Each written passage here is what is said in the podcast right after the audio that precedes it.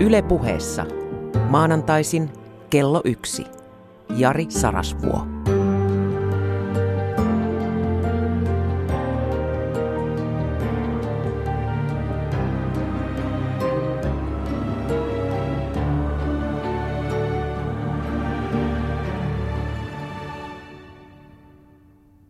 Rakas ystävä, nyt on myöhäistä kavahtaa minua. Mutta semmoinenkin aika omassa elämässäni oli, ja se miksi yleisö on turvassa kanssani johtuu tietenkin siitä, että kavahdan itse itseäni. Tänään puhutaan puheen vallasta, retoriikasta, sanamagiasta. Puhe on ajatuksen äiti, ei palvelijatar. No tämä on raskas väite. Ja mä uskon siihen. Mutta mä ymmärrän sitä suurta enemmistöä, joka on sitä mieltä, että taas se helppo Heikki koittaa jotenkin muokata pelikenttää niin, että oma etu täyttyisi. Tänään muuten puhutaan aika paljon siitä, miten ikiaikainen kina on ollut näillä, jotka on filosofeja tai tiedonrakastajia verrattuna näihin, jotka rakastavat vaikuttamista, eli puhetta. Yksi tämän lähetyksen pääteemoja. Valta valuu sille, joka saa pitää puhetta. Tämä ei ole varsinkaan suomalaisessa kulttuurissa kovin arvostettu ajatus, ehkä aivan viime vuosia tai vuosikymmentä lukunottamatta. Meillä kesti todella pitkään päästä muiden eh, sivistyneiden, kehittyneiden yhteiskuntien joukkoon, jossa ymmärretään puheen, retoriikan merkitys. Ja itse asiassa eh, tässä omassa yksinkertaisessa mielessäni niin Kiitän muun muassa tohtori Juhana Torkkia hänen vuosikymmenen jatkuneesta erinomaisesta työstä puheopin, retoriikan, menetelmien historian ja tämmöisen niin kuin tieteellisen kontekstin parantamiseksi. Puheen vallasta. Kuten tiedämme, huomio on rakkauden valuutta – mutta huomio on myös vallan valuutta. Ne, jotka tekee siis työtä, jotain rasittavaa, suorittavaa, heille annettua työtä, he ovat alisteisessa asemassa verrattuna niihin, jotka osaavat.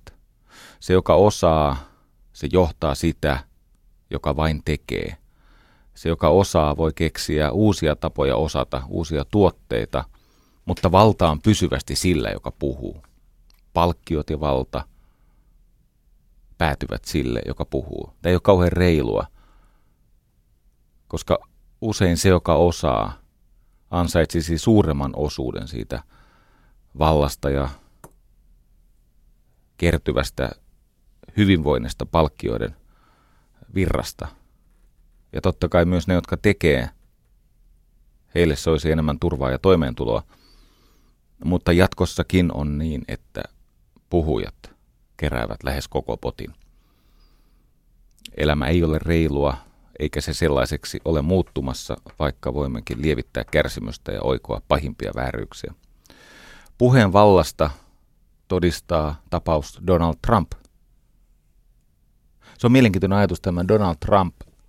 olen itse omista syistäni seurannut häntä 80-luvun lopulta asti ja mä oon aina pitänyt hämmästyttävänä sitä, mihin ihminen pääsee, jos hänellä on kokoa näköä ja rajattomasti itseluottamusta, röyhkeyttä, semmoista hävyn puutetta. Ja jos 80, 90, 2000-luvun ensikymmenellä ja nyt toisella kymmenellä, neljällä eri vuosikymmenellä ihminen, joka on monen kertaan julistettu jo menneisyyden mieheksi ja, ja hän konkurssin konkurssimenettelyn kohteena, niin sieltä se aina tulee ja ei ole aivan varmaa, että Hillary Clinton palauttaa Clintoneiden perhedynastian sinne valkoiseen taloon seuraavaksi kahdeksaksi vuodeksi tai edes neljäksi. Saa nähdä kuinka käy. Tätä voi jokainen miettiä, että mistä se johtuu. No se johtuu ennen kaikkea siitä, että varsinkin itsensä ahtaalla kokevassa ihmisessä on mekanismi, jossa hän etsii epätoivoisesti joko Messiasta, siis sitä, joka vie hänet takaisin valoon, tai edes sitä ihmistä, joka sanallistaa hänen osattomuutensa ja vihansa ja pettymyksensä. Ihminen uskoo eniten omaa kokemustaan, tunnevaltaista kokemustaan, kun hän on yleisössä, jota johtaa taitava reettori, retoriikan mustavyön osaaja. Se on tärkeää, että silloin tämä ihminen on yleisössä, jotta hänen minuuden kokemuksensa, kyky aistia omat arvonsa ää, ja, ja, ja, ja tuntea tämmöisiä varoittavia estotunteita, ettei tempautuisi mukaan, mutta kun olet yleisössä, se joukkotunne on vahvempi kuin tämä ihmisen harha individualismista, yksilöllisyydestä. Ja taitava reettori käyttää nimenomaan yleisöä voimanlähteenään ja työkalunaan taivutellessaan näitä kaikkein kriittisimpiä, parhaiten ja pisimpään omilla aivoillaan ajattelevia ihmisiä, kunnes hekin taittuvat.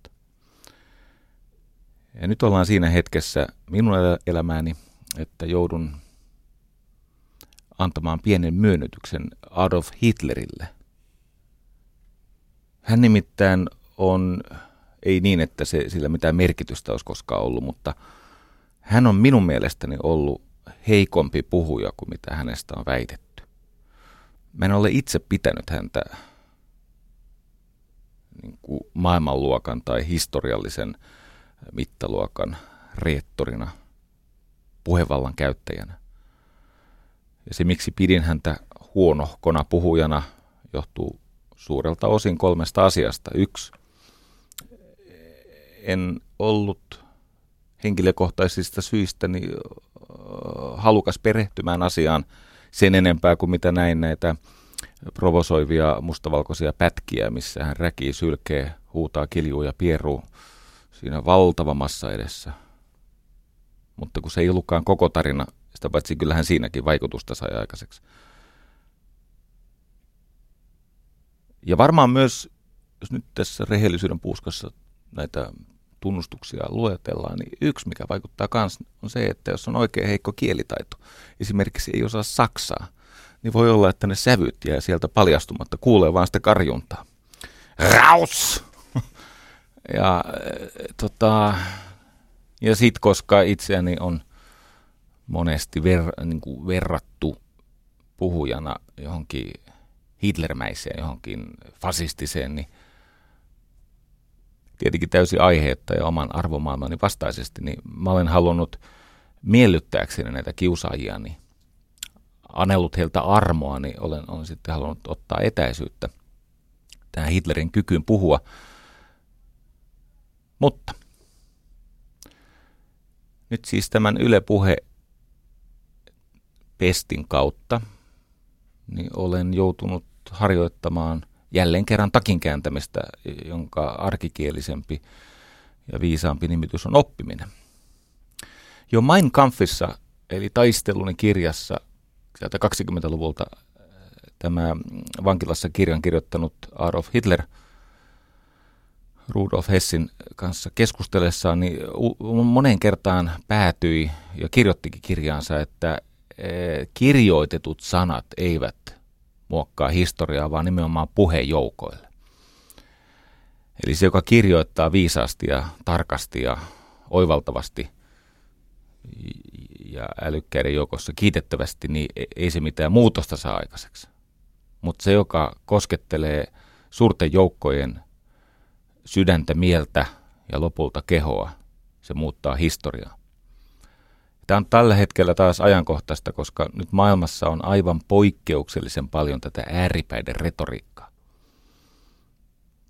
Ja onneksi äh, valppaat tutkijat ovat hyvissä ajoin alkaneet selvittää, että mitä se ääripäiden retoriikka, mitä kaikkea se saa aikaiseksi.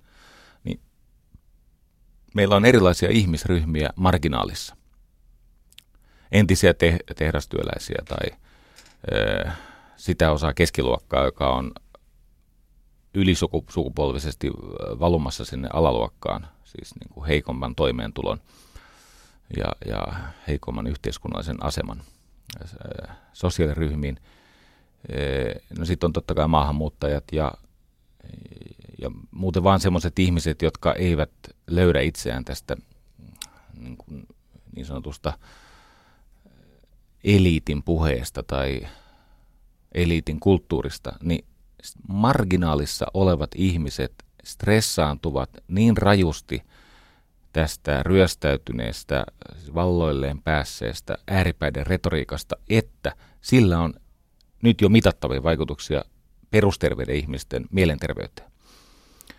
Tämmöinen Diane Estrada äh, on tutkinut, että mit, mitä tapahtuu, kun ihmiset altistuvat sekä oman porukan ääripuheelle, vihapuheelle, tälle syytökselle, niille lapsellisille unelmille, että jos vaan saataisiin joku väestön osa katoamaan, niin se oma kunnia palautuisi.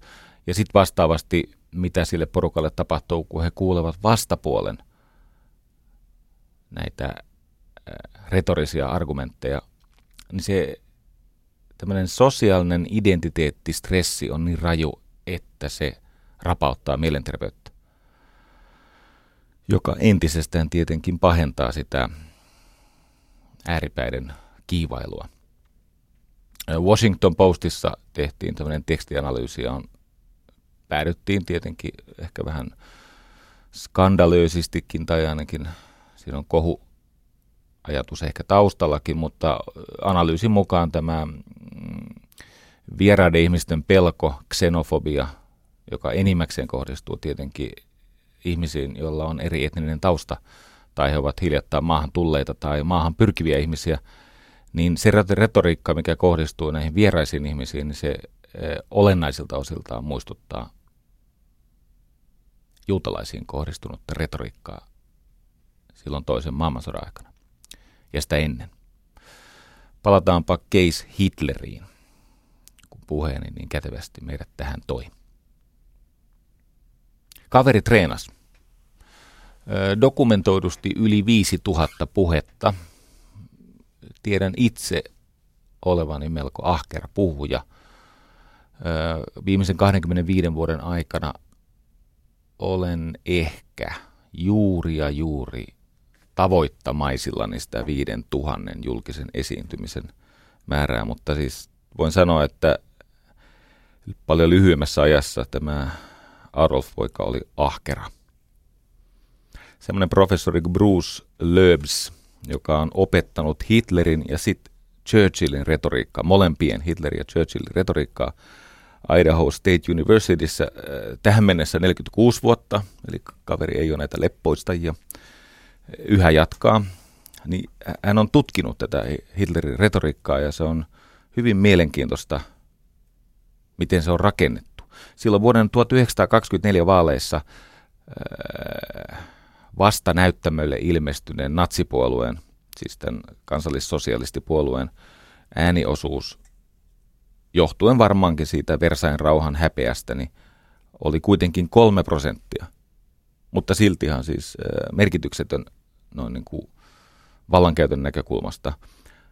Mutta siitä käynnistyi vuonna 1924 tämä Hitlerin puheralli. Tavoitteena oli, niin kuin Mein Kampfissa julistetaan ja myöhemmin sitten on dokumentoitu, dokumentoitu kohdata kasvokkain niin monta ihmistä kuin ikinä mahdollista. Aina kun on mahdollista päästä tähän kasvokkain kohtaamiseen, niin sitä tilaisuutta käytettiin hyväksi. Kymmenen vuotta myöhemmin demokratia on tehnyt tunnetuimman virheensä. Puhe on kukistanut demokratian. Ensin demokratia kutsui Hitlerin valtaan, siis saksalaiset äänestivät näin ja hetken kuluttua se sosialistinen kansallispuolue, niin eikä ollut virhe.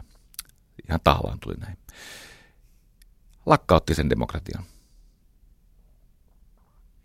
Yksi kaikkien aikojen äh, propagandisteista Joseph Goebbels ihmetteli aina sitä, että Hitler kirjoitti itse kaikki puheensa vaikka tarjolla oli todella pätevää kirjailijaa ja runoilijaa ja ties millaista manipulaattoria, niin hän halusi kirjoittaa itse, koska hän halusi makustella sitä soundia, joka sitten tämä hänen olemuksensa läpi kansakuntia kiihottaisi. Hän oli sellainen työmetodi, että hän saattoi editoida omat puheensa jopa viisi kertaa. Eli öisin täysimittaisessa maniassa – hän käytti kolmea sihteeriä jatkuvasti, eli hän äh, pohdiskeli ääneen, äh, ravasi kuin viita piru pitkin työhuonetta ja sitten sihteeri, joka oli työvuorossa, kirjoitti epätoivoisesti siitä pohdiskelusta ja puheesta ja sitä niin kuin itsensä tiloihin kiihottamisesta kirjoitti puheluonnoksia, jotka Hitler sitten itse editoi. Niin tässä kuin kaikessa muussakin, niin sellainen toisto, josta saa välitöntä palautetta, sehän tekee ihmisestä mestarin.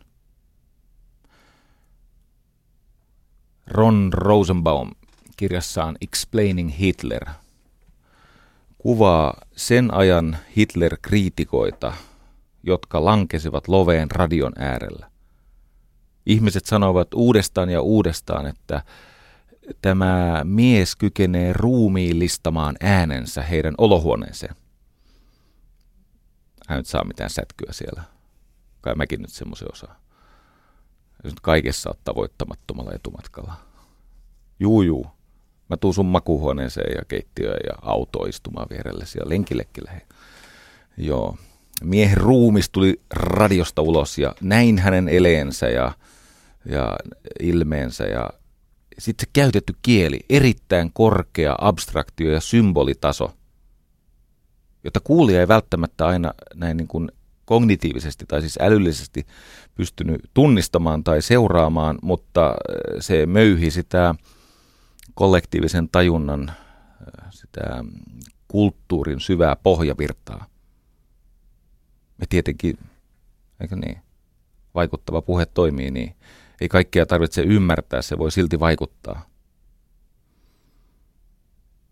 Aikalaiset sanoivat, että se Hitlerin katse, se oli pohjattoman syvä, sokea. Siis näk- katseessa ei ollut semmoista, se, se, ei, se ei, siitä ei välittynyt, että nuo olisivat näkevät silmät. Se oli kuollut katse, mutta ihmiset rakastivat katsoa kuiluun. Eikä se johtunut pelkästään Nietzschestä, vaan ylipäänsä siitä, että ihmisessä on tämä – kuilun kaipuu. Kaveri oli kuulemma aika ahdistunut, sosiaalisesti kiusaantunut, vajaataitoinen, kunnes pääsi yleisön eteen vetämään puhetta. Kova poika harjoittelee. Sellaista väitettä, jolle mä en nyt löytänyt vahvistusta, mutta mä oon koittanut elää tämän väitteen kanssa. Se on antanut mulle suojaa. Jonka mukaan siis Hitler ei pystynyt esiintymään ilman yleisöä.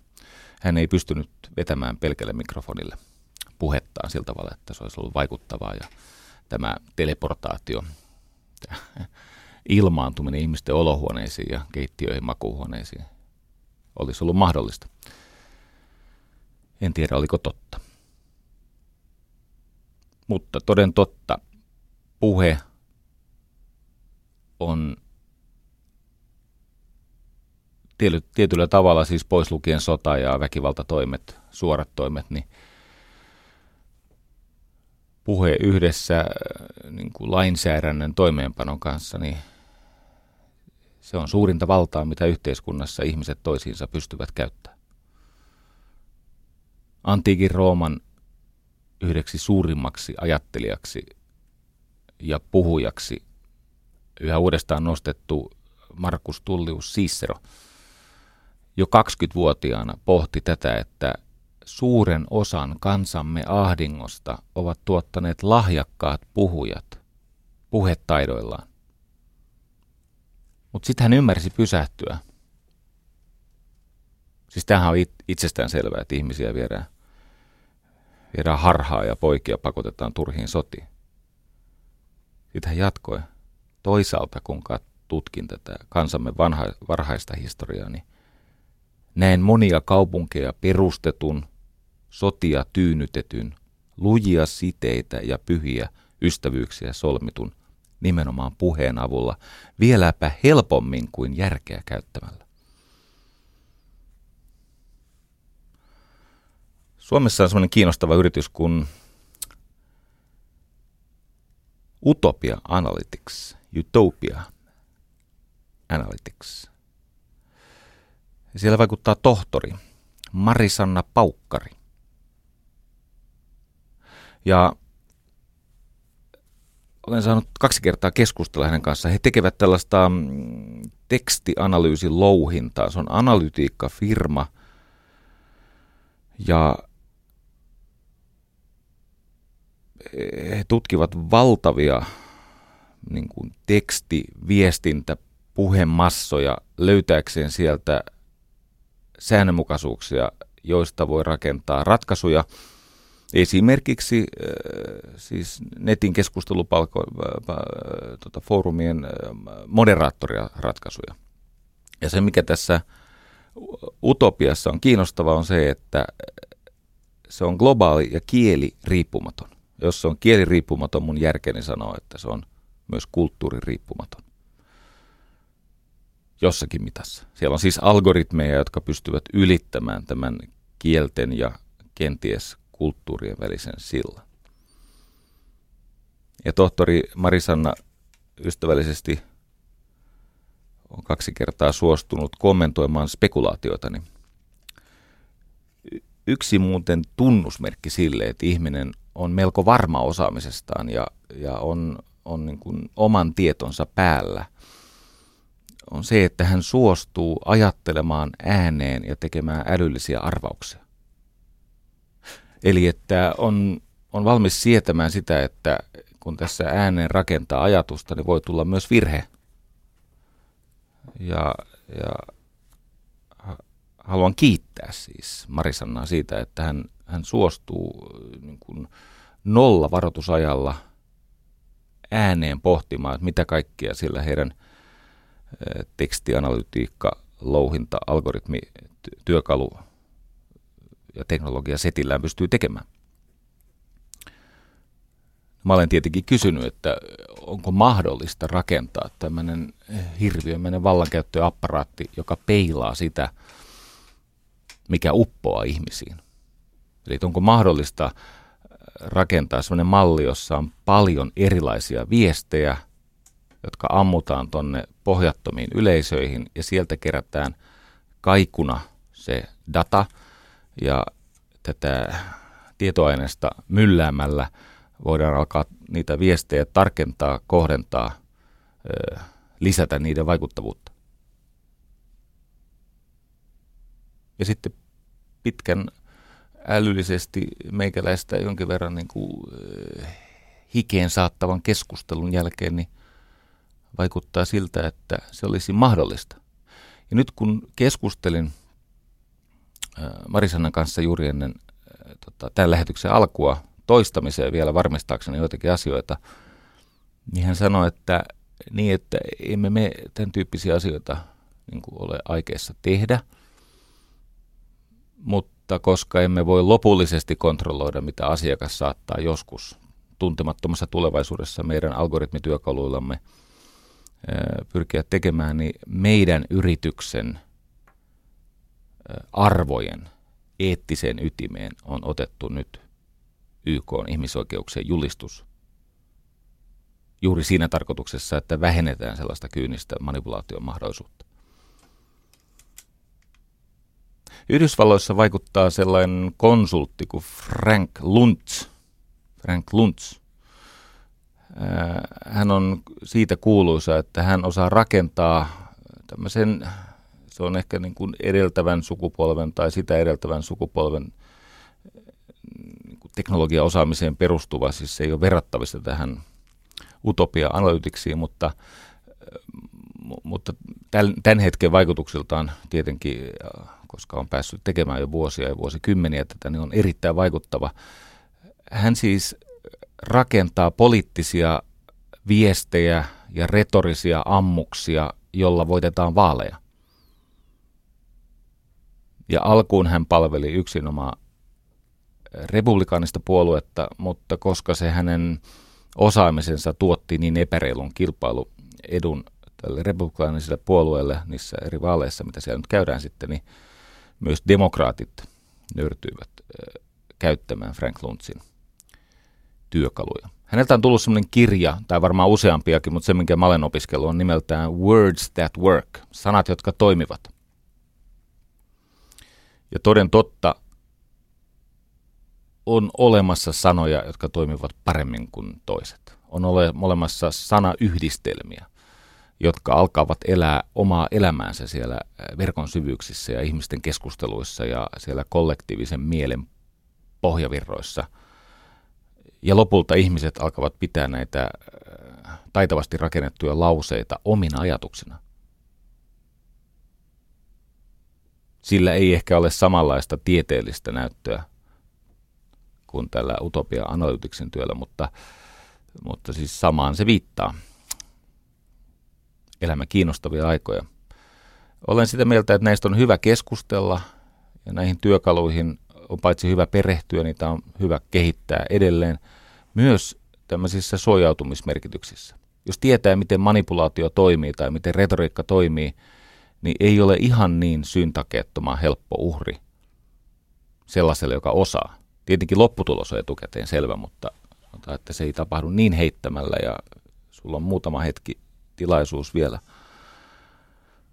katua ja kääntyä.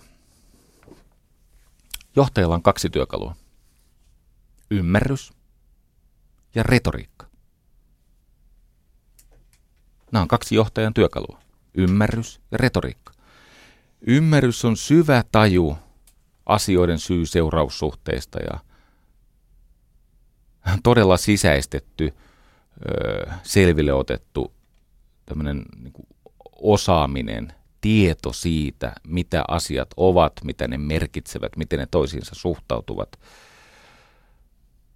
Ymmärrys on siis detaljin hallintaa. Se on kykyä tuottaa ratkaisuja, kykyä analysoida ympäristön tilannetta. Se on tietoa ja siitä johdettavaa kykyä tuottaa luovia sovelluksia. Ja tähän toiseen puoleen tarvitaan retoriikkaa. Jos ymmärrys on tietoa, sivistystä, myös eettistä ymmärrystä siitä, mitä voi yrittää tai voi tehdä, tulee tehdä, mitä ei missään nimessä tule tehdä, niin retoriikka on työkalu, jolla sitä ymmärrystä voi syventää entisestään. Siitä voi tehdä entistä paremmin todentunutta, täsmentynyttä, toimivaa. Ja kyllä lopulta itsekseen monistuvaa siellä kulttuurin näkymättömässä, ihmeellisessä kentässä, joka meidät kaikki yhdistää toisiimme. Mä oon itse miettinyt todellakin sen ainakin 25 vuotta, että minkä takia ne, jotka tietää niin harvoin, osaa sitä tietoaan tehdä näkyväksi ja tarjota toisten ihmisten käytettäväksi ja tehdä siitä tiedosta vaikuttavampaa. Eli mikä vaivaa niitä, jotka tietää sen suhteen, että kuinka tämän saisi toimimaan, niin että siihen – lupaukseen, siihen tarinaan, paraatiin voisi liittyä suurempi joukko ihmisiä. Sitten mä oon ihmetellyt sitä, että miksi ne, jotka tietää, suhtautuu niin vihamielisesti niihin, jotka osaa puhua. Tämä ei ole ainoastaan suomalainen ilmiö. Mä pitkään luulin, että se on tämä suomalaisen akateemisen kulttuurin äh, luoman semmoisen niin osattomuuden äh, kaunakramppi, että juuri Suomessa tulee halveksia niitä, jotka puhumalla tekee siitä tiedosta elävää. Kun ne, jotka sen tiedon ovat vaivalla itselleen hankkineet, ovat ja itse jääneet tavallaan mahoiksi, hedelmättömiksi tai impotenteiksi sen tiedon kanssa. Ja tietenkin kaikki me vaistonvaraisesti haemme helppoja ratkaisuja, niin jotenkin mä ajattelen, että se johtuu semmoiseen akateemisessa maailmassa jonkin verran rehottavaan ihmisten keskinäisen kanssakäymisen epäeettiseen kateuskulttuuriin. Nehän ei ole maailman kivimpiä työpaikkoja. Jos ollaan ihan rehellisiä, niin siellä on sellaisia ihmisiä, että he tarvitsisivat ihan oikeasti jotain rippikoulua tai jotain tämmöistä. Siis äh, tukea sille omalle aikuisuudelle. Nyt mä en puhu omasta kohtelusta, vaan siitä, miten he kohtelevat toinen toisia. Ja, ja nämähän ei ole mielipiteitä, nämä löytyy vaikka sairauslomien tai työpaikkakiusaamisen tai työhön liitettävän työkyvyttömyyseläkkeiden näistä eh, tilastoista. Mutta kyllä se näkyy myös käyttäytymisessä. Monet väestöryhmät on leikkausuhan alla, mutta ei yhtään niin kova äänistä väestöryhmää kuin yliopistoväki. Se on, se on ihan holtitonta se touhu. Suck it up. Se on kaikilla edessä. Eikö niin? Ja kaikilla on muuten hyvät perusteet, minkä takia meiltä ei saa leikata. Paitsi mulla, mutta niinpä mä en sanokaan. Multahan muuten saa leikata. Joo. Me, meiltä saa leikata ja ottaa lisää. Niin kuin on tehtykin. Ei ole kyllä leikattu, mutta vaikea leikata, kun ei ole tulonsiirtoja. Me siis maksetaan. No niin. Olen kuitenkin löytänyt kotiin tämän pitkään jatkuneen hieman keskeeräisen pohdiskelun avulla. Toden totta, 2300 vuotta on käyty filosofian ja retoriikan välistä taistelua. Ja tästä ymmärryksestä haluan kiittää Juha Sihvolaa ja ottaa kaikki pahat sanat, mitä ehkä äsken taisi lipsahtaa niin kuin kenties omaan tunnevammaan perustuen. Siis alun perinkään en ole millään tavalla niin kuin ollenkaan sitä mieltä, että yliopistoväellä olisi mikään kasvun paikka. Te olette hienoa sakkia, koska Juha Sihvola uudessa suosikkilehdessä niin, niin ja näin. Niin ja näin. Joo, sitä pitäisi pystyä myymään. Siellä tota, jossakin on pakko olla joku niin kuin lukevan ihmisen iltapäivälehdistö. Tai, siis, se on, siis pitäisi tehdä tämmöinen mediailmiö. Siellä on toinen toistaan kiinnostavampia ja analyyttisempia ja älyllisesti rohkeampia artikkeleita merkittävä osa tämän Jari Sarasvuon Yle Puhe monologien ainakin itseä tyydyttäneistä oivalluksista on peräisin niin ja näin lehdestä. Niin ja näin. No. Tota, Juha Siivola on kirjoittanut sinne useita hyviä artikkeleita ja hän avasi mulle semmoisen polun, josta sitten Petri Ikosen tuella niitä suolle, öiselle suolle, virvatulien valaisemalle suolle asetettuja pitkospuita pitkin hiivin siihen oivallukseen, jonka yritän tässä jakaa kohta pienen ylimääräisen taustatuksen jälkeen. Sanapolitiikka, tämä on muuten hellyttävästi siis Juha Sihvolan mielestä niin itsestäänselvyys, että melkein olisi pitänyt jättää kertomatta, mutta kato, kun me, jotka emme ole yhtä lukeneita ja perillä asioista, niin ei tämä meille ole itsestäänselvyys. Me meistä on kiva havaita, että toden totta noinhan se onkin. Kato, kun mä oon pienenä lukenut teräsmiestä, ja teräsmiehessä se teräsmiehen kotikaupunki on nimeltään Metropolis. Metropolis. Mä tykkäsin siitä sana polis. Ja mä tajusin, että tuo on vähän sama kuin sanassa poliisi, mutta se tarkoittaa varmaan jotain eri asiaa. Niin toden totta niinhän se olikin, että po- sana politiikka on tarkoittanut alun perin kreikkalaisten kaupunkivaltioiden poliksen hallitsemista. Siis ne oli poliksia, eikö niin? Mm. Ja demokraattisissa kaupunkivaltioissa näissä poliksissa oli olennaisinta julkinen keskustelu. Siis ajatus oli se, että vapaat miehet suostutelkoon toisiaan, mutta ilman väkivaltaa. Ja se väkivalta, mitä sitten harjoitettiin, niin se kohdistettiin orjiin ja muiden kaupunkiasukkaisiin. Poliksessa mellasti sen ajan valmennuskonsulttien sakki nimeltä sofistit. Sofistit opettivat näille kreikkalaisten kaupunkivaltioiden nuorille lupaaville hyvässä yhteiskunnallisessa asemassa oleville porukoille yleissivistystä ja keinoja, millä siitä yleissivistyksestä voi puristaa tavallaan niin kuin mönttiä sinne kukkaroon. Ne oli siis nämä sofistit, valmennuskonsultteja. Ne opetti retoriikkaa, luonnontieteitä, historiaa, ylipäänsä yleissivistystä. Kunnes sitten aikanaan noin 2300 vuotta sitten sinne ilmaantui tämmöinen käsittääkseni siis edellisessä ammatissa jonkinnäköinen väkivaltateknikko. Taisi olla palkkasoturi ja ehkä joku painiakin. Hänen nimensä kuitenkin oli Sokrates. Ei välttämättä osannut kirjoittaa, mutta osasi kysyä. Ja Sokrates teki itselleen markkinaa halveksimalla sofisteja, näitä fucking valmennuskonsultteja. Ymmärrän. Sama meno jatkuu yhä. Joo. Toki täytyy sanoa, että itsellä on vastustajat jonkin verran pehmentynyt, että, että varsinaisesti Sokratiksen kanssa on joutunut vielä painimaan. Mutta siellä sen nykerinen äh, pakoillessaan vaimoaan Xantippaa, niin kyykytti näitä sofisteja, näitä valmennuskonsultteja ja, ja muita yritysvalmentajia, jotka koitti sitä yläluokkaa viedä eteenpäin. Ja sen verran ilmeisesti kaivo verta nenästä, että tämä Ateenan valtaa pitävät keksi, että tuohan on Jumalan pilkkaa tuo nuorison turmelu. Eli että kun ei annettu sofistien sitä, ilmeisesti se nautti jotain ammattisuojaa, tämä, niillä oli joku professio-oikeus siihen valmenteluunsa, niin eihän sitten pani tämän Sokrateen tuomiolle.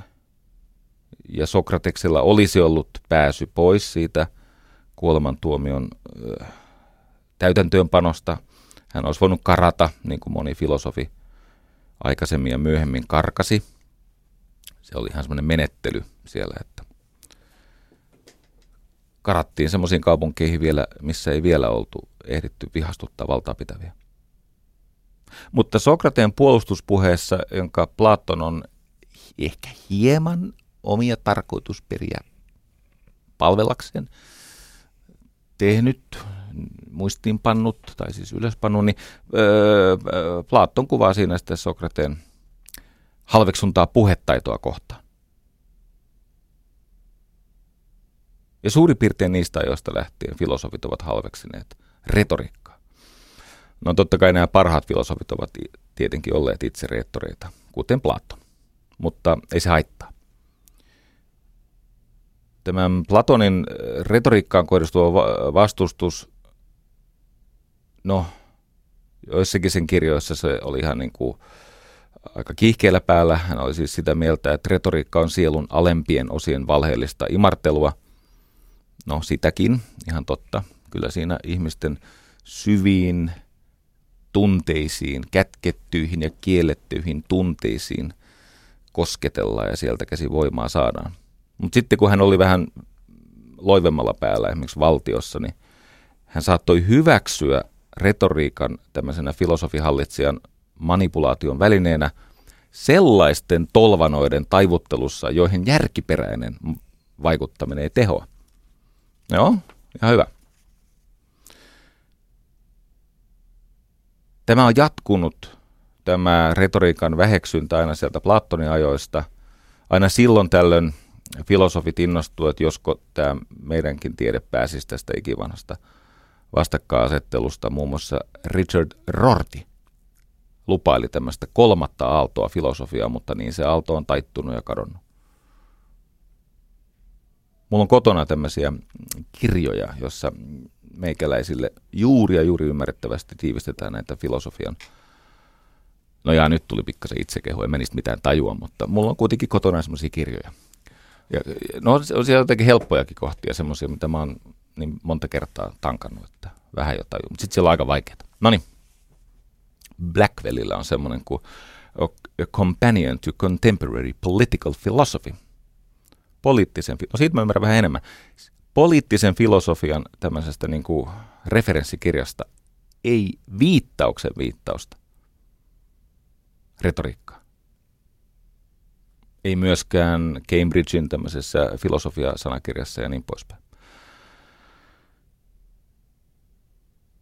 Aristoteleshan yritti korjata syntyneen tilanteen. Hän oli siis Platonin oppilas, joka puolestaan oli Sokrateen oppilas, Aristoteles tarjosi siinä runousopissaan ulospääsyä.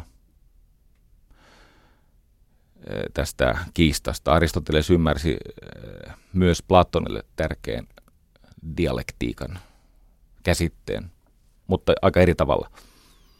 Eli Platon oli idealisti, hän etsi tämmöistä totuutta tavoittelevaa systemaattista, tiedollista, intellektuaalista metodia, joka on muuten mahdottomuus. Ristiriidattomien uskomusten mahdottomuus on ajat sitten osoitettu. Siis se ei vaan niin kuin onnistu, mutta ei se mitään. Se on se, mitä Platon halusi tehdä. Ja Platon piti vastakohtana sitten tämmöistä ei-intellektuaalista, alempia sielunosia manipuloivaa retoriikkaa. Aristoteles puolestaan ajatteli asian toisin. Häntä kiinnosti, kun hän oli tämmöinen hyveoppimies. Hän uskoi siis niin kuin hyveisiin ja teleologiaan, eli tarkoisu, tarkoitusoppiin, niin Aristoteleen mielestä tota, sitä retoriikkaa, sen avulla voidaan soveltaa filosofiaa tämmöisiin konkreettisiin tiedonjalostamistilanteisiin, kuten keskusteluihin tai puheisiin. Aristoteles oli sitä mieltä, että retoriikka on paitsi tiede, niin se on myös työkalu. Eli se on tämmöinen tuotannollinen tiede, eli taito. Ei sit tullut siitä sovinnosta mitään. Ei ne sopinut. Edelleen filosofit inho. Mainittu Siisserohan yritti sanoa, että hei, että jos näille tyhjän puhujille opettaisi historiaa, luonnontieteen ja sivistystä, niin ne oppis käyttää sitä suulauttaa johonkin hyödylliseen. Ei ehkä ihan näillä sanoilla, mutta niin kuin tonne päin. Siisserollahan oli tämä dialogin muotoon kirjoitettu kirja puhujasta, jossa oli kaksi tämmöistä hahmoa. Ne oli siis historiallisia henkilöitä, mutta hän pani ne fiktiivisen keskustelun. Se oli se Krassus, mikä konsuli se sitten olikaan, mutta kuitenkin arvokas mies. Ja sitten oli Antonius. Ja tämä Antoniukselle, no vähän epäedullinen kirja, niin johti lopulta paitsi siihen, että Markus Tullius Cicerolta hakattiin pää irti Antoniuksen pyynnöstä, mutta myös oikea käsi, koska sattuu ole oikeakätisenä kirjoittanut oikealla kädellä tämän puhujasta kirjan. Mutta myös Cicero valitteli sitä, että Sokrateen jälkeen filosofit alkoivat ylenkatsoa puhetaitoa ja puhujat puolestaan viisautta. Ja se on ongelmallista, koska ilman puhujia niin se viisaus ei leviä eikä se toteudu. Ja ilman filosofeja, niin mistä me puhuttaisiin? tota, molemmat tarvii toisiaan.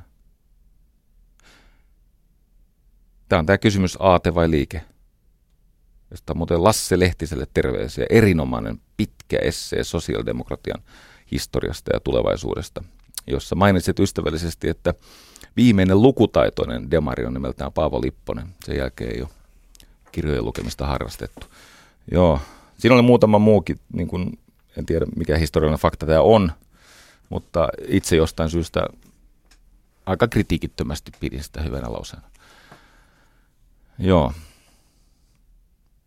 Rakkaat ystävät, joukossamme kulkee vaeltava viisaus nimeltä tohtori Juhana Torkki. Hän on nimittäin kirjoittanut aiheesta itse asiassa montakin kirjaa. Tuoreen tuli ihan hetki sitten, jos ollut viime syksynä ulos. Mutta se kirja joka on niin perusteos näille kaikille muille, on nimeltään puhevalta. Ja puhevallassa Johanna Torkki tekee aika selväksi, että miksi se joukkojen ajattelun, tunteiden ja käytöksen liikuttelu, eli kun muutetaan kokemusta, käsityksiä ja jopa käyttäytymistä, miksi se on niin – tänä päivänä ajankohtainen välttämätön taito. Kaikille, myös puheen kohteille. Tämä on muuten mielenkiintoinen asia. Palkkiot ja valta valuu sille, jota kuunnellaan, eli joka pitää näitä puheita joukoille. Mutta eniten ihminen tutkimusten mukaan pelkää julkiseen esiintymiseen liittyvää välittömän häpeän vaaraa. Eli kun on tämmöisiä fobiatutkimuksia, joissa tutkitaan, mitä kaikki ihmiset pelkää. No nehän pelkää käärmeitä ja putoamista ja tulta ja sairautta ja kuolemaa, mutta numero ykkönen tutkimus toisensa jälkeen on sosiaalisen häpeän pelko, joka liittyy julkiseen puhumiseen. On semmoinen nokkela sanonta, että ihmisen aivot ovat ihmeellinen elin, ne alkavat toimia jo syntymähetkellä, eivätkä ne koskaan pysähdy ennen kuin on aika pitää julkinen puhe. Se leikkaa kiinni. Mulla on kokemusta tästä ja epäilenpä takaa monella kuulijallakin. Juhana Torkki toteaa, että puhe on peili. Se on puhujan ja yleisön peili itsensä toinen toisiinsa ja yhteiseen tulevaisuuteen. Tämä peili mahdollistaa sen, että myös puhuja voi asettautua aloittelijan mielentilaan, asemaan. Ja tämä syntyvä yhteys, joka on kaikessa puheessa tärkein, eli että syntyy yhteys yleisön ja puhujan välillä, niin se yhteys tarjoaa mahdollisuuden aloittaa alusta, tehdä jotain yhdessä. Se siis ei ole tämmöistä yksisuuntaista muokkaamista, vaan se on yhteisen ihmeen pyytämistä, rakentamista, ehkä jopa kokemista. Ja niin voi käydä, että merkittävä osa kuulijoista ja puhuja itsekin pullahtavat ymmärrykseen. He ikään kuin havahtuvat, että tätä mieltä minä olen itseltänikin salaa ollut jo pitkään. Nyt olemme löytäneet sanat ja yhteisen merkityksen sille, mitä salaa sydämessäni haudaan. Hyvä puhe ei ole pakottamista. Se jättää kuulijoille vaihtoehtoja. Tietenkin se puhe rakennetaan niin, että kuulijat valitsevat sieltä vaihtoehdoista sen itselleen ainoa järkevän. Eli sen, mikä parhaiten vastaa myös puhujan tavoitetta. Se on vähän niin kuin peliteoria, eikö niin? Siis äh, sosiaalisissa tilanteissa sen sosiaalisen shakin pelaaja voi aina luottaa vastapuolen apuun.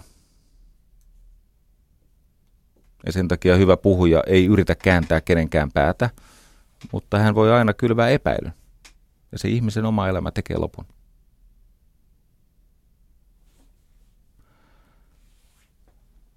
Mä olen aika paljon, siis määräni enemmän ärsyttänyt ihan fiksuja ihmisiä pakottamalla heidät tekemään käsinkirjoittaen muistiinpanoja niin, että he kirjoittavat näitä mun viisauksia siis vihkoon, tyhjää vihkoon. Mikä on tietenkin semmoiselle ihmiselle, joka on mua kokeneempi ja koulutetumpi, niin se voi olla vähän kova pala, kun pitäisi tämän sarasvuon lauseita kirjoittaa tyhjää vihkoa. Ja nythän tietenkään ei ole kysymys minun lauseista eikä mun tunnetarpeesta, vaan siitä, että paras tapa oppia reettoriksi on pölliä oman ajattelun raaka-aineeksi valmiita, testattuja hyviä repliikkejä. Ja antaa alitajunnan tuon ihmisen, ihmisen tiedostamattoman muokata sitä. Tehdä siitä tilanteeseen ja omaan arvomaailmaan ja tyyliin sopiva virke. Niitä repliikkejä kannattaa keräillä ihan samalla tavalla kuin huippukitaristit keräilevät toisiltaan riffejä. Ja siis ki- ne, ne, so, kun, niin, ne soittaa kun silloin, kun opettelee kitaran soittoa niin, että heistä aikanaan tulee niin kuin maailmanluokan skematyyppejä, niin nehän soittelee toinen toistensa riffejä, näitä sävelkulkuja ja pätkiä. Ja näinhän fiksut ihmiset tekee. Ne, ne kerää niin kuin tarvikkeita ja työkaluja, josta sitten aikanaan syntyy jotain hyödyllistä. Ihminen on semmoinen otus, että hän suostuu korkean tason panoksen ja henkilökohtaisen uhrauksen yhteistyöhön. Oikeastaan vain semmoisen ihmisen kanssa, josta he A. pitää. Hän on niin kuin minä. Pidän hänestä. Hän haluaa minulle hyvää. Me olemme samaa mieltä ihmisen kanssa, josta me pidämme, johon me luotamme.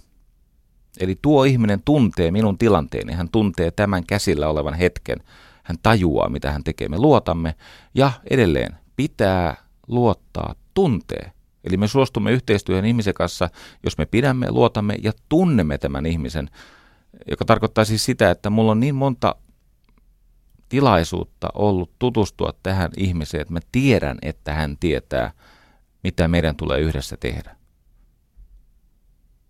Se suostut ohjattavaksi, kokeilemaan ehdotuksia. Nyt me seuraamme sellaista ihmistä, joka ajaa meidän parastamme, koska hän on jalo, anteeksi antavainen. Tarkoittaa siis sitä, että minun puutteet eivät kaada tätä yhteistyötä. Tuo ihminen kantaa yhteistyön riskiä enimmäkseen itsellään. Edelleen. Tässä on siis kuusi kohtaa. Pitää luottaa tuntee jalo, ante, myötätuntoinen, eikö niin? Ja sitten auttaa liikkeelle. Hyvä puhe on teko.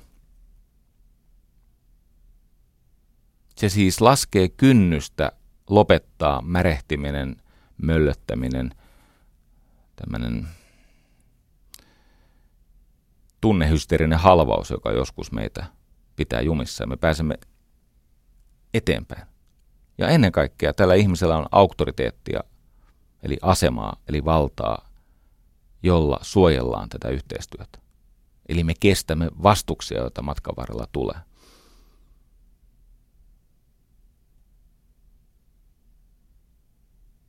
Johanna Torkki käyttää Aristoteleen runousoppia.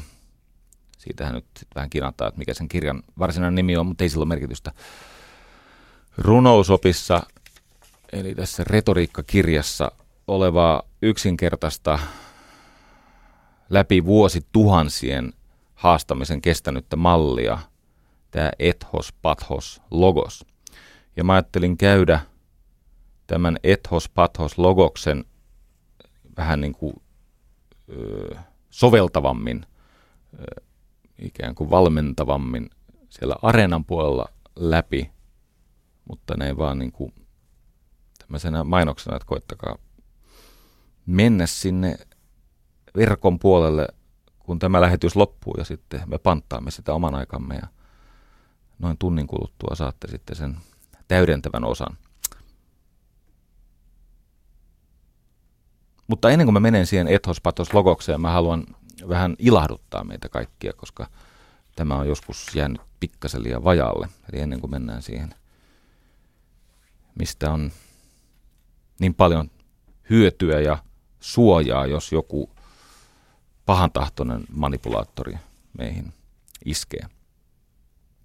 Meitä suomalaisia moititaan siitä, että me emme ole taitavia puhujia – mutta se ei tarkoita sitä, että me emme olisi taitavia sanankäyttäjiä. Se on meidän kulttuuriperimässämme. Me ehkä joskus vaan emme ole ennen näitä vuosikymmeniä, näitä ai- nykyisiä aikoja uskaltaneet sitä meissä olevaa sanamagian lahjaa tarjota yhteiseen käyttöön. Katso, kun retoriikassa on kysymys siitä, että ymmärtää yleisön eli kuulijan – pohtii tarkkaan päämäärää ja ennen kaikkea viitoittaa sitä yhteistä polkua kohti päämäärää vastuksista huolimatta.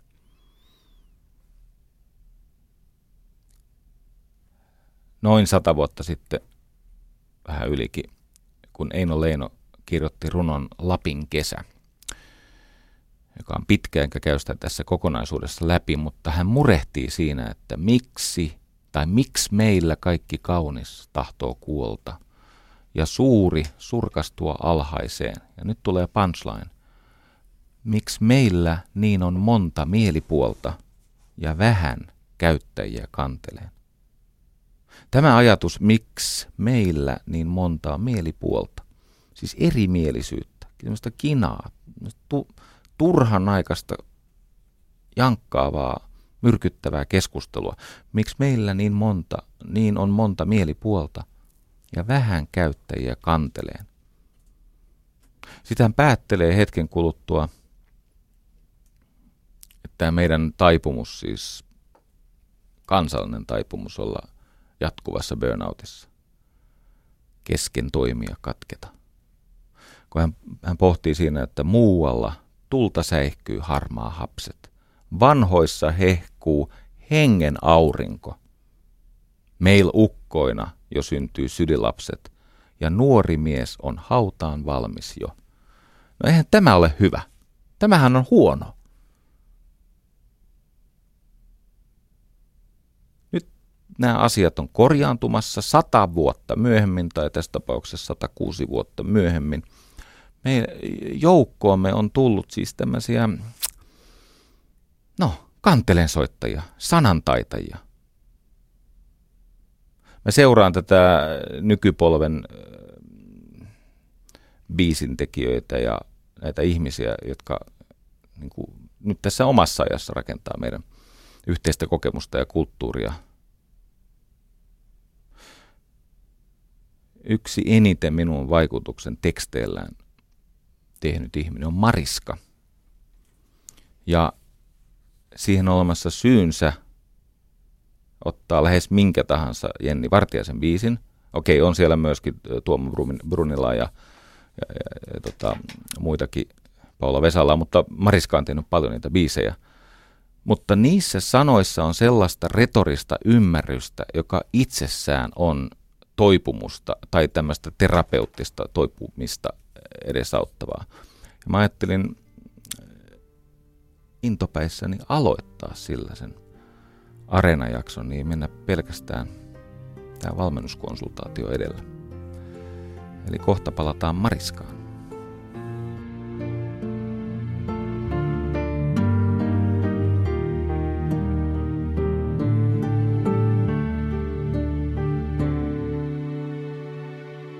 Yle puheessa Jari Sarasvuo. Niin.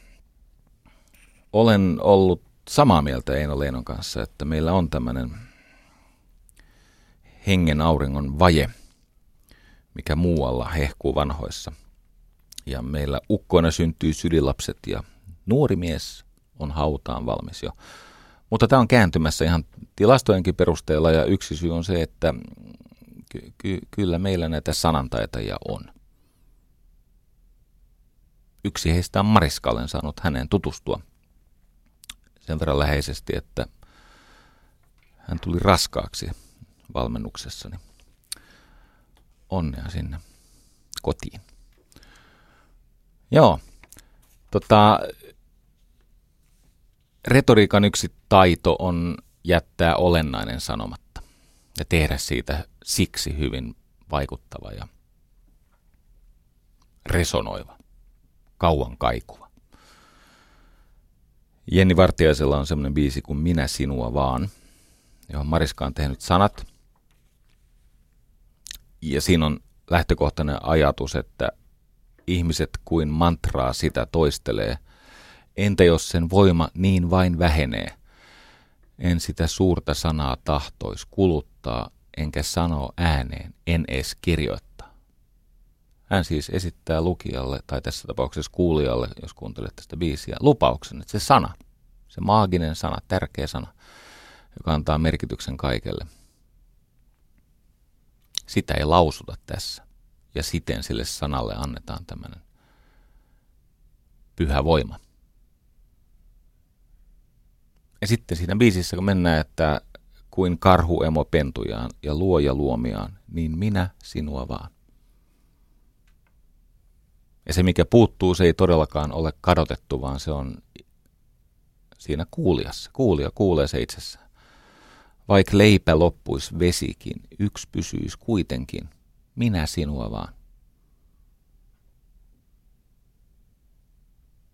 Ja tässä vaikuttavimmassa kohdassa, kun käydään läpi sitä, että jos joutuisi hautaamaan toisen. Ja jos joskus syliin mustan maan, mä sua joudun kantamaan, niin minä sinua vaan.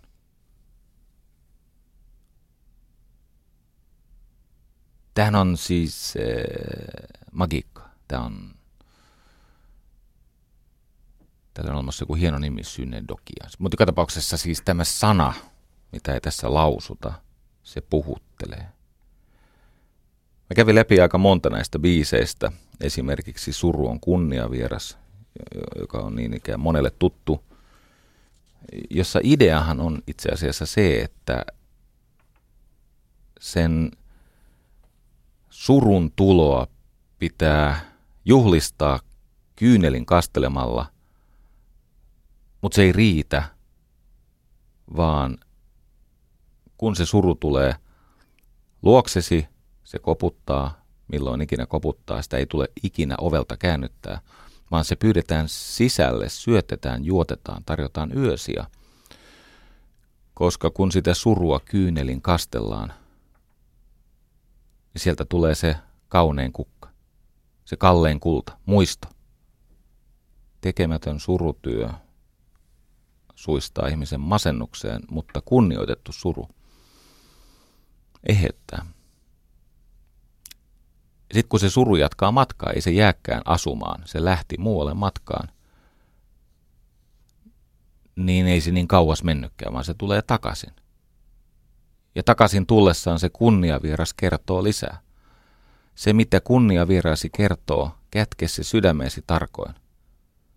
Itse asiassa tämän biisin sanoista voisi rakentaa siis kokonaisen tämmöisen niin kuin terapiaprosessin. Tässä on surutyön kaava. Vain se, minkä voimme hyväksyä, se voi alkaa muuttua paremmaksi. Se, mikä on jokaisen ihmisen osa, sitä ei pidä torjua, vaan se pitää kutsua kunniavieraaksi. Itkuja varten on ihmisen silmät. Sitten siellä on toivoa. Vierikää kyyneleet. Tuleehan tuolta se toinen päivä, kun on kepeät askeleet. Ja ydinajatus on se, että kun sitä surua kastelee kyynelillään, niin se hajoaa siihen multaan ja sieltä se nousee kukkana ja muistot on kalleinta kultaa. Mm. Kaikella retoriikalla ja puhetaidolla, sanamagialla ei ole tarkoituksena saada valtaa, vaan vapauttaa ihmisessä tätä valtaa. Iloitsen tästä, kiitos Mariska. Niin, lupasin äh, käydä vähän läpi tätä Aristoteleen ethos pathos logos. Se on kolmijako, jota on aika ajoin koitettu haastaa. Ja nyt tätäkin lähetystä varten luin mainion tekstin, jossa sanotaan, että digitaaliajassa tämä retori, retoriikka lopultakin muuttuu. Että mm, tämä 2003, mm, 2300 vuotta hyökkäyksiä kestänyt Aristoteleen ethos, pathos, logos, kolmio, niin tässä digitaalisessa ajassa on, se on murtunut. Ja tämä Mary Ann Hoganin teksti ei ole lainkaan vailla ansioita. Siellä tukeudutaan tähän Marshall McLuhanin ajatukseen, että media on itsessään viesti. Eikö niin? Ja, ja tota, pohditaan tätä yleisöjen pirstaloitumista ja sitä, miten tämä puhuja onkin nykyisin laaja-alaisemmin kommunikaattori ja yleisö on muuttunut yhteisöksi. No sitä se on ollut aina, mutta nykyisin tavoilla, jotka ei ole enää tuttuja. Ja sitten tämä viesti ja media muodostavat tämmöisen yhteisjutun. Ja kun mä tätä luin, tämä on, on pitkä, ihan hyvin perusteltu teksti, jossa on minusta arvokkaita lisäyksiä – tähän digitaaliseen maailmaan ja hyvät lähdeviitteet ja niin poispäin, eikä horjuta Aristotelesta mihinkään. Mutta nice try. Sinua ennen Albert Mehrabian teki suurtyön, kun siellä Etelä-Kalifornian yliopistossa 60-luvulla tutki viestinnän vaikuttavuutta ja ei kyllä ikinä suostunut käyttää Aristoteleen viitekehystä, mutta päätyi ihan samoihin tuloksiin. Ihmisen olemus, tämmöinen mainestatus – on implisiittisen viestinnän vaikuttavuudesta 55 prosenttia. Tämä on siis Albert Mehrabian, jota tutkimusta sitäkin on sitten moneen kertaan koitettu happotestata ja Toiseksi muuttaa, ja sinne onkin löytynyt täsmennyksiä, mutta itse perusoivallus on sama. Tämä ethos, alun perin 2300 vuotta sitten suurin piirtein, tarkoittaa siis sitä viestin symbolisen edustajan, tämän puhujan, hyveellisyyttä, asemaa, olemuksellista vaikuttavuutta. Ilmenee jopa niin, että miten pidät kasvojasi auki ja ruotoa pystyssä ja miten eri tilanteisiin pukeudutaan ja mikä on vaikka kehonkielen niin kuin vilkkauden aste, kun puhutaan erilaisista tilaisuuksista. On sitten kysymys hautajaisista tai vähän tämmöisistä rokkihenkisimmistä vaalijuhlista tai mistä tahansa. Vaatii lopullista herkkyyttä, siis niin kuin lakkaamatonta herkkyyttä sen suhteen, että ei me yli, koska muuten voi käydä niin, että se vajoaa esitykseksi. Ja sitten niitä pätkiä ajetaan aina silloin tällöin, kun puolueelle valitaan uutta puheenjohtajaa aika sillä tavalla niin kuin tiheällä aikavälillä, niin, niin osa niistä voitonjuhlan eleistä ja sanoista niin ei ole kestänyt aikaa. Siinä hyvässä reettorissa on tietynlainen tämmöinen iäisyyden läsnäolo. Hän tajuaa, että tämä on muuten myöhemminkin arvioitavana. Ethos implisiittisen tämmöisen niin kuin oheisviestinnän vaikuttavuuden näkökulmasta, niin jopa 55 prosenttia viestin perille menosta on tätä eettosta, eli olemuksellisuutta. Hän on hyveellinen puhuja, jolla on meitä kohtaan hyvä tahto. Hänellä on valtaa, hän rakastaa meitä, hän on meidän puolellamme. Hänessä on toki virheitä, mutta se mikä hänessä edustaa ylevyyttä on ratkaisevasti merkittävämpää kuin ne virheet. Ja se, jolla on taitava kyky käyttää sitä eettos auktoriteettiasemansa, hän tekee jopa tahallisia virheitä. Vain vahvistaakseen sitä ihmisyyttään, joka on saanut tehtävän, tai ihminen, joka on saanut tehtävän, jossa se tietynlainen vaillinaisuus muuttuu toissijaiseksi ja ensisijaiseksi muuttuu sen tehtävän velvoitteet ja vastuut. Toinen osa tätä kolmiota on pathos, eli tunne. Niin kuin, no kyllä sä tiedät, pateettinen tai sympaatti tai, tai esimerkiksi äh, psykopatti, pathos, tunne. Ja taitava puhuja ajattelee yleisöään niin, että aistii sen yleisön tunteet, osaa käsitellä yleisön pelkoja ja toiveita, kytkeytyy näihin tunteisiin ja alkaa kuljettaa näitä.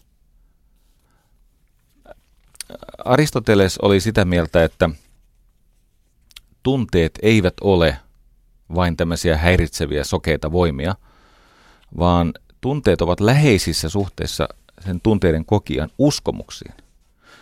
Ja kun taitavassa retoriikassa on kysymys siitä, että näitä uskomuksia täytyy pystyä muuttamaan, jotta ihmisen kokemusta, käsityksiä ja käyttäytymistä voisi ohjata, niin ilman tunteita ei päästä käsiksi näihin uskomuksiin. Niin kuin viikko sitten sanoin tässä hengellisyysjaksossa, että uskomuksilla on ääretön valta tunteisiin, ja toden totta se on näin. Voimakkaat uskomukset, ne jopa siis kehollistuu tämmöisellä tunnetasolla, eli ne saattaa aiheuttaa fyysisiä reaktioita, ei, ei mennä nyt tähän demonstraatio uudestaan, niin se on myöskin niin päin, että tunteella on vaikutusta uskomuksiin.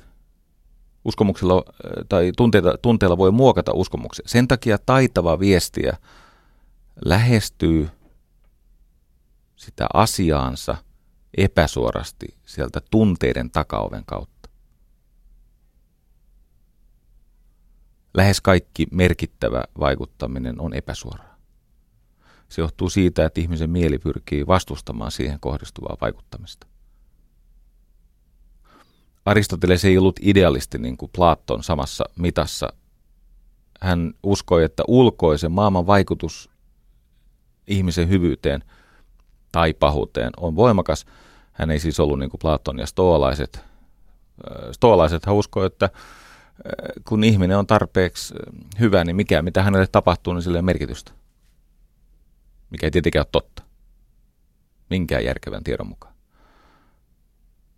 Aristoteleen mukaan täysin tunteeton ihminen ei voi olla lainkaan hyvä.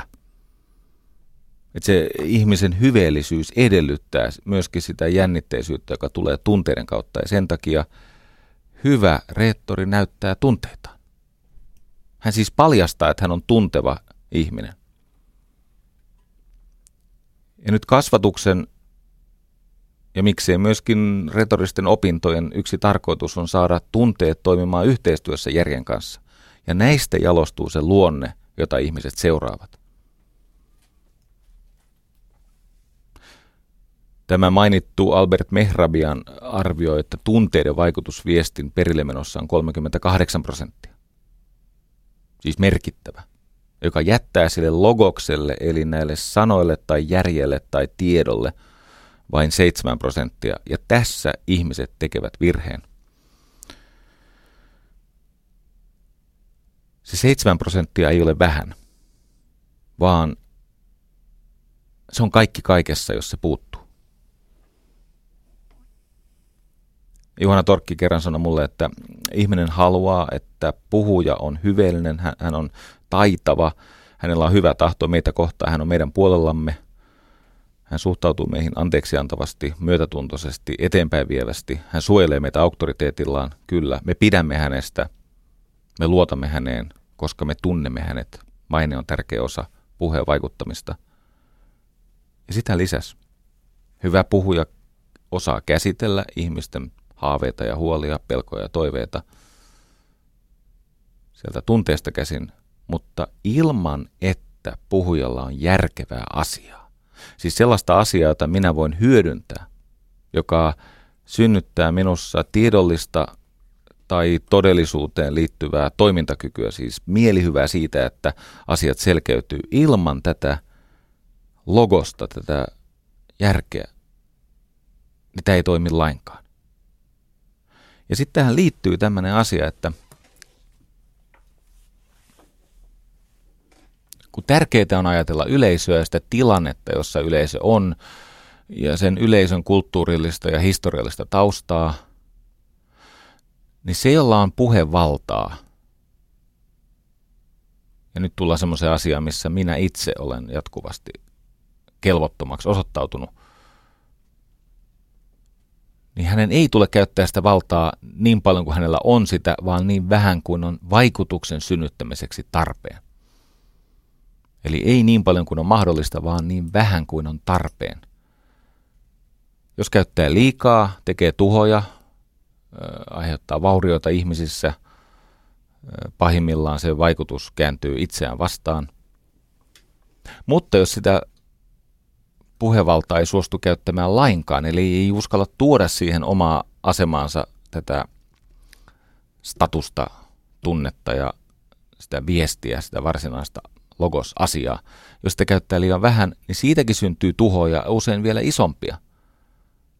Ihmiset, he ikään kuin, he puutuvat. Se on vähän niin kuin on näitä antibioottiresistantteja mikrobeja. Kun ne saa sitä liian vähän sitä vaikuttavaa viestintää, niin sitten tulee tämmöinen Pekka ja Susi-ilmiö. Ja siksi yksi tärkeimmistä retoriikan lainalaisuuksista on tämä – mitä vahvemmat odotukset on yleisössä, sitä pienempi annos tätä retorista vallankäyttöä on tarpeen. Eli se, jolla on paljon valtaa, se olkoon hillitty. Ja se ei saa näyttää pienuuttaan yleisölle tai kostaa jollekin yleisön jäsenelle jotain. Hän... No joku sanoo, että no, mutta entäs Trump? No hän toimii siinä omassa viiteryhmässään, mutta varsinainen kisa alkaa vasta sitten, kun ihmiset joutuu oikeasti miettimään, että haluanko elää tämän hullun kanssa neljä vuotta. Ja millainen maailma on sen jäljiltä. Kun puhutaan suuresta massasta ja suurista nopeuksista, niin kyllä eh, jokainen tajuaa, että niiden ratiliikkeiden pitää olla aika maltillisia, että se pyörä tai auto pysyy vielä ohjattavana, eikä lähde käsistä. Niinpä se taitava puhuja, se aistii sen liikkumatilansa tähän tilanteeseen latautuvien odotusten kautta. Hän on herkkä sille yleisölle ja hän on, hän on oikeasti kaksisuuntaisessa vuorovaikutussuhteessa. Se on tämmöisiä apukysymyksiä, joita viisaat ihmiset kysyy itseltään. Kenelle mä puhun? Keitä nämä ihmiset on? Mikä on heidän taustansa? Mistä he tulevat? Mitä on heidän arkensa? Ja minkä nimisiä ihmisiä, siis oikein taitavat, tuntee vähän yleisöön, tai jos ei tunne, niin etukäteen ottavat selvää, että ketkä on niitä ihmisiä, joiden puheeseen mukaanottaminen lisää sitä yhteistä kokemusta siitä, että tämä on totta ja johtaa hyvään toimintaan. Okei. Okay. Jos retoriikan tiivistää yhteen ainoaseen ohjeeseen, niin Juhana Torkin mukaan se on ajattele yleisöä. Hyvä reettori pääsee ja pysyttelee sen kuulijan mielen sisällä, sillä tunteiden kodissa. Mutta jos siihen saa rinnalle vielä toisen neuvon, niin se on se, että mikä on tämän yhteisen hetken tavoite. Mitä on mielekästä, järkevää tavoitella. Mitä tässä ei haluta ääneen lausua, mutta silti täytyy uskaltaa. Ja miten se matka konkreettisesti alkaa? Kun oikea johtaja ei ole käsitetyöläinen, hän on käsityöläinen. Hän siis tuo konkretiaa, tee tämä.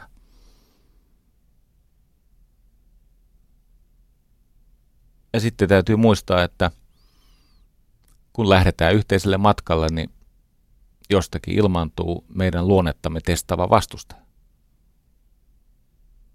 Ja taitava puhuja puhuu myös niistä vastuksista. Jos muuten haluatte oppia retoriikasta jotain aivan olennaista, niin luette Sinuhe Egyptiläisen, Mika Valtari, Sinuhe Egyptiläisen. Luette kaikki, mitä Horemheb lausuu. Sinuhe Egyptiläisen. Siellä on itse asiassa siellä Sinuhe Egyptiläisen loppuosassa, kun Horemheb on jo vallassa ja Sinuhe Egyptiläinen on jo toipunut tästä idealismista kyynikoksi, niin Horemheb avaa sen koko sen vallankäyttö metodiikkansa. Et miten hän pääsi valtaan ja miten hän sen vallan säilyttää ja miten hän pystyy jäämään historiaan, niin kuin sen tarinan mukaan sitten myös historiallisesti jäi. Se on vastaan panemattoman hyvä oppikirja. Jos ihmisiä vaikuttaminen kiinnostaa, niin sinun egyptiläinen Horemheb, eikö niin, haukan poika, jos et jaksa lukea, kun se, siis nykyisin ei kaikki jaksa lukea, niin, niin tota, no jossakin löytyy joku synopsis, mutta siinä on semmoinen idis, että Sinuhe oli niin kuin Mooses tai ne Rooman kaksoset jossakin kaislaveneessä, se tökättiin sinne oikeastihan se oli Faarao, mutta se ei paljastu kirja. Oh, nyt tuli spoileri. No mutta se kuitenkin paljastuu lopulta ehkä Faaraoksi. Ja, ja tota, sitten siinä välissä tapahtuu ihan kauheita ja siellä on kaksi keskeistä hahmoa. Kapta, joka on tämmöinen tilaisuutensa hyväksi käyttävä orja, tämmöinen markkinatalousnero. Osaa myydä säilyä, ostaa myydä säilyä viljaa. Ja, ja tota, sitten on tämä mainittu Horemheb. Horemhebin poliittisen filosofian osaaminen on sanonkuvaamatonta luokkaa, että terveisiä vaan sinne Blackwellin kustantamolle, että kyllä se ehkä se retoriikka olisi siihen kannattanut lisätä. Joo. Mutta hyvässä puheessa aina protagonisti, se on me, siis se porukka, mihin me samaistumme, ja sitten ne erityiset symboli, eli esimerkkiyksilöt, joihin me samaistumme. Ne on protagonisteja. Sitten on tämä premissi, eli mihin pyrimme, mikä on meidän maalimme, miksi se on välttämätöntä, mitä kaikkea on uhan alla, jos me emme pääse maaliin ja lähde matkaan nyt, ja mitä hyvää seuraa siitä, että me pääsemme. Ja sitten on tietenkin tämä antagonisti, eli vastustaja, erilaiset siis meissä piilevät luonneviat, ja sitten matkalla paljastuvat, no siellä on vihollisia ja, ja mahdottomia autiomaita, mitkä pitää ylittää ilman nälkäkuolemaa tai janoon kuolemista. Ja sitten on se jalostumisen haaste, tämä viimeinen, tämä anagnorisis, että pitäisi jotenkin sielullisesti jalos, jalostua matkalla. Sen takia retoriikassa vaikuttamisessa sanat ovat toki tärkeitä, mutta teot puhuvat lujempaa, eikö niin? Sanoilla on oma merkityksensä ja vaikutuksensa, mutta ihan oikea puhe on teko. Ja siinä on mukana jo ratkaisuja. Mutta mitä tulee vaikuttavuuteen, niin eniten ihminen uskoo uhrauksia. Se, on valta, jos se maksaa siitä. Tämä on muuten tässä ajassa pikku, pikku ongelma. On vaikea pyytää ihmisiä luopumaan vähästään, kun ne, joilla on paljon, eivät ole onnistuneet kommunikoimaan näitä uhrauksia. Tämä on iso ongelma. Hei, semmoinen juttu, mikä on tota retorisista näistä keinoista matkan varrella valitettavasti mennyt pois muodista, mutta nyt opin sen. Tämä. Sun täytyy, sun täytyy kuunnella. Se on suplossio pedis, eli jalan polkeminen. Eli kun sä oot siinä retorisessa huippuhetkessä, tänään on se, mitä me tehdään. Täytyy Jalan polkeminen, se on mennyt pois muodista. Öö, enää ei saa saarnastuolissa polkea jalkaa, eikä eduskunnassa, ellei tule sitten etelän kansan kansanedustaja, niin kuin tuolla Turkissa saa polkea jalkaa. Se saa vetää muuten kaveri pataankin, jos niin kuin retorinen vaikuttavuus sen vaatii. Mutta meillä Suomessa niin me, tämä supplosiopedis, supplosiopedis, kuulostaa suppo, supplosiopedis. No ja, muistat sen pedis on niin kuin pediatri tai pedofiili, pedis on jalka, supplosiopedis, se on jalan polkeminen. Öm, paljon hyvää on käynnissä täällä Suomen maassa ja moni juttu, joka on päässyt unohtumaan, tulossa takaisin ja jossain pyytää korkeammalta, niin ei niin, että se mikään tämmöinen nettikauppa olisi, mutta jos tämän suplossi jo periksen saisi tuotua takaisin, siinä saataisiin vähän vauhtia näihin esityksiin. Musta olisi kiva nähdä, kun eduskunnassa ja kirkossa poljettaisiin taas jalkaa. Häissä saa polkea jalkaa, mutta sitä rituaalia mä en oikein koskaan ymmärtänyt. Joo. Että olisi paljon vielä aikaa. Ja asiaa. Aikaa ei ole, mutta asiaa.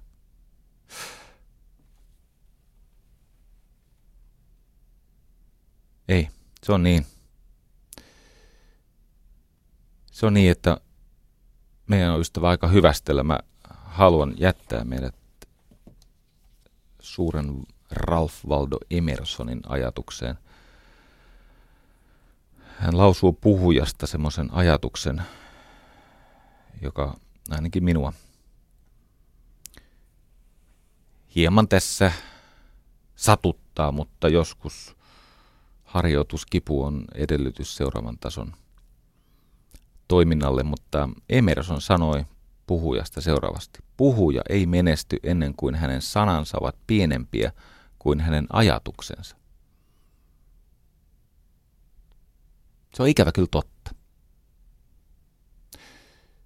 Ja sitä se Cicero tai David Hume 1700-luvulla tai Aristoteles koittivat sanoa, että ei tämä pelkällä suunsoitolla mene vaan täytyy olla sitä filosofia, rakkautta tietoon.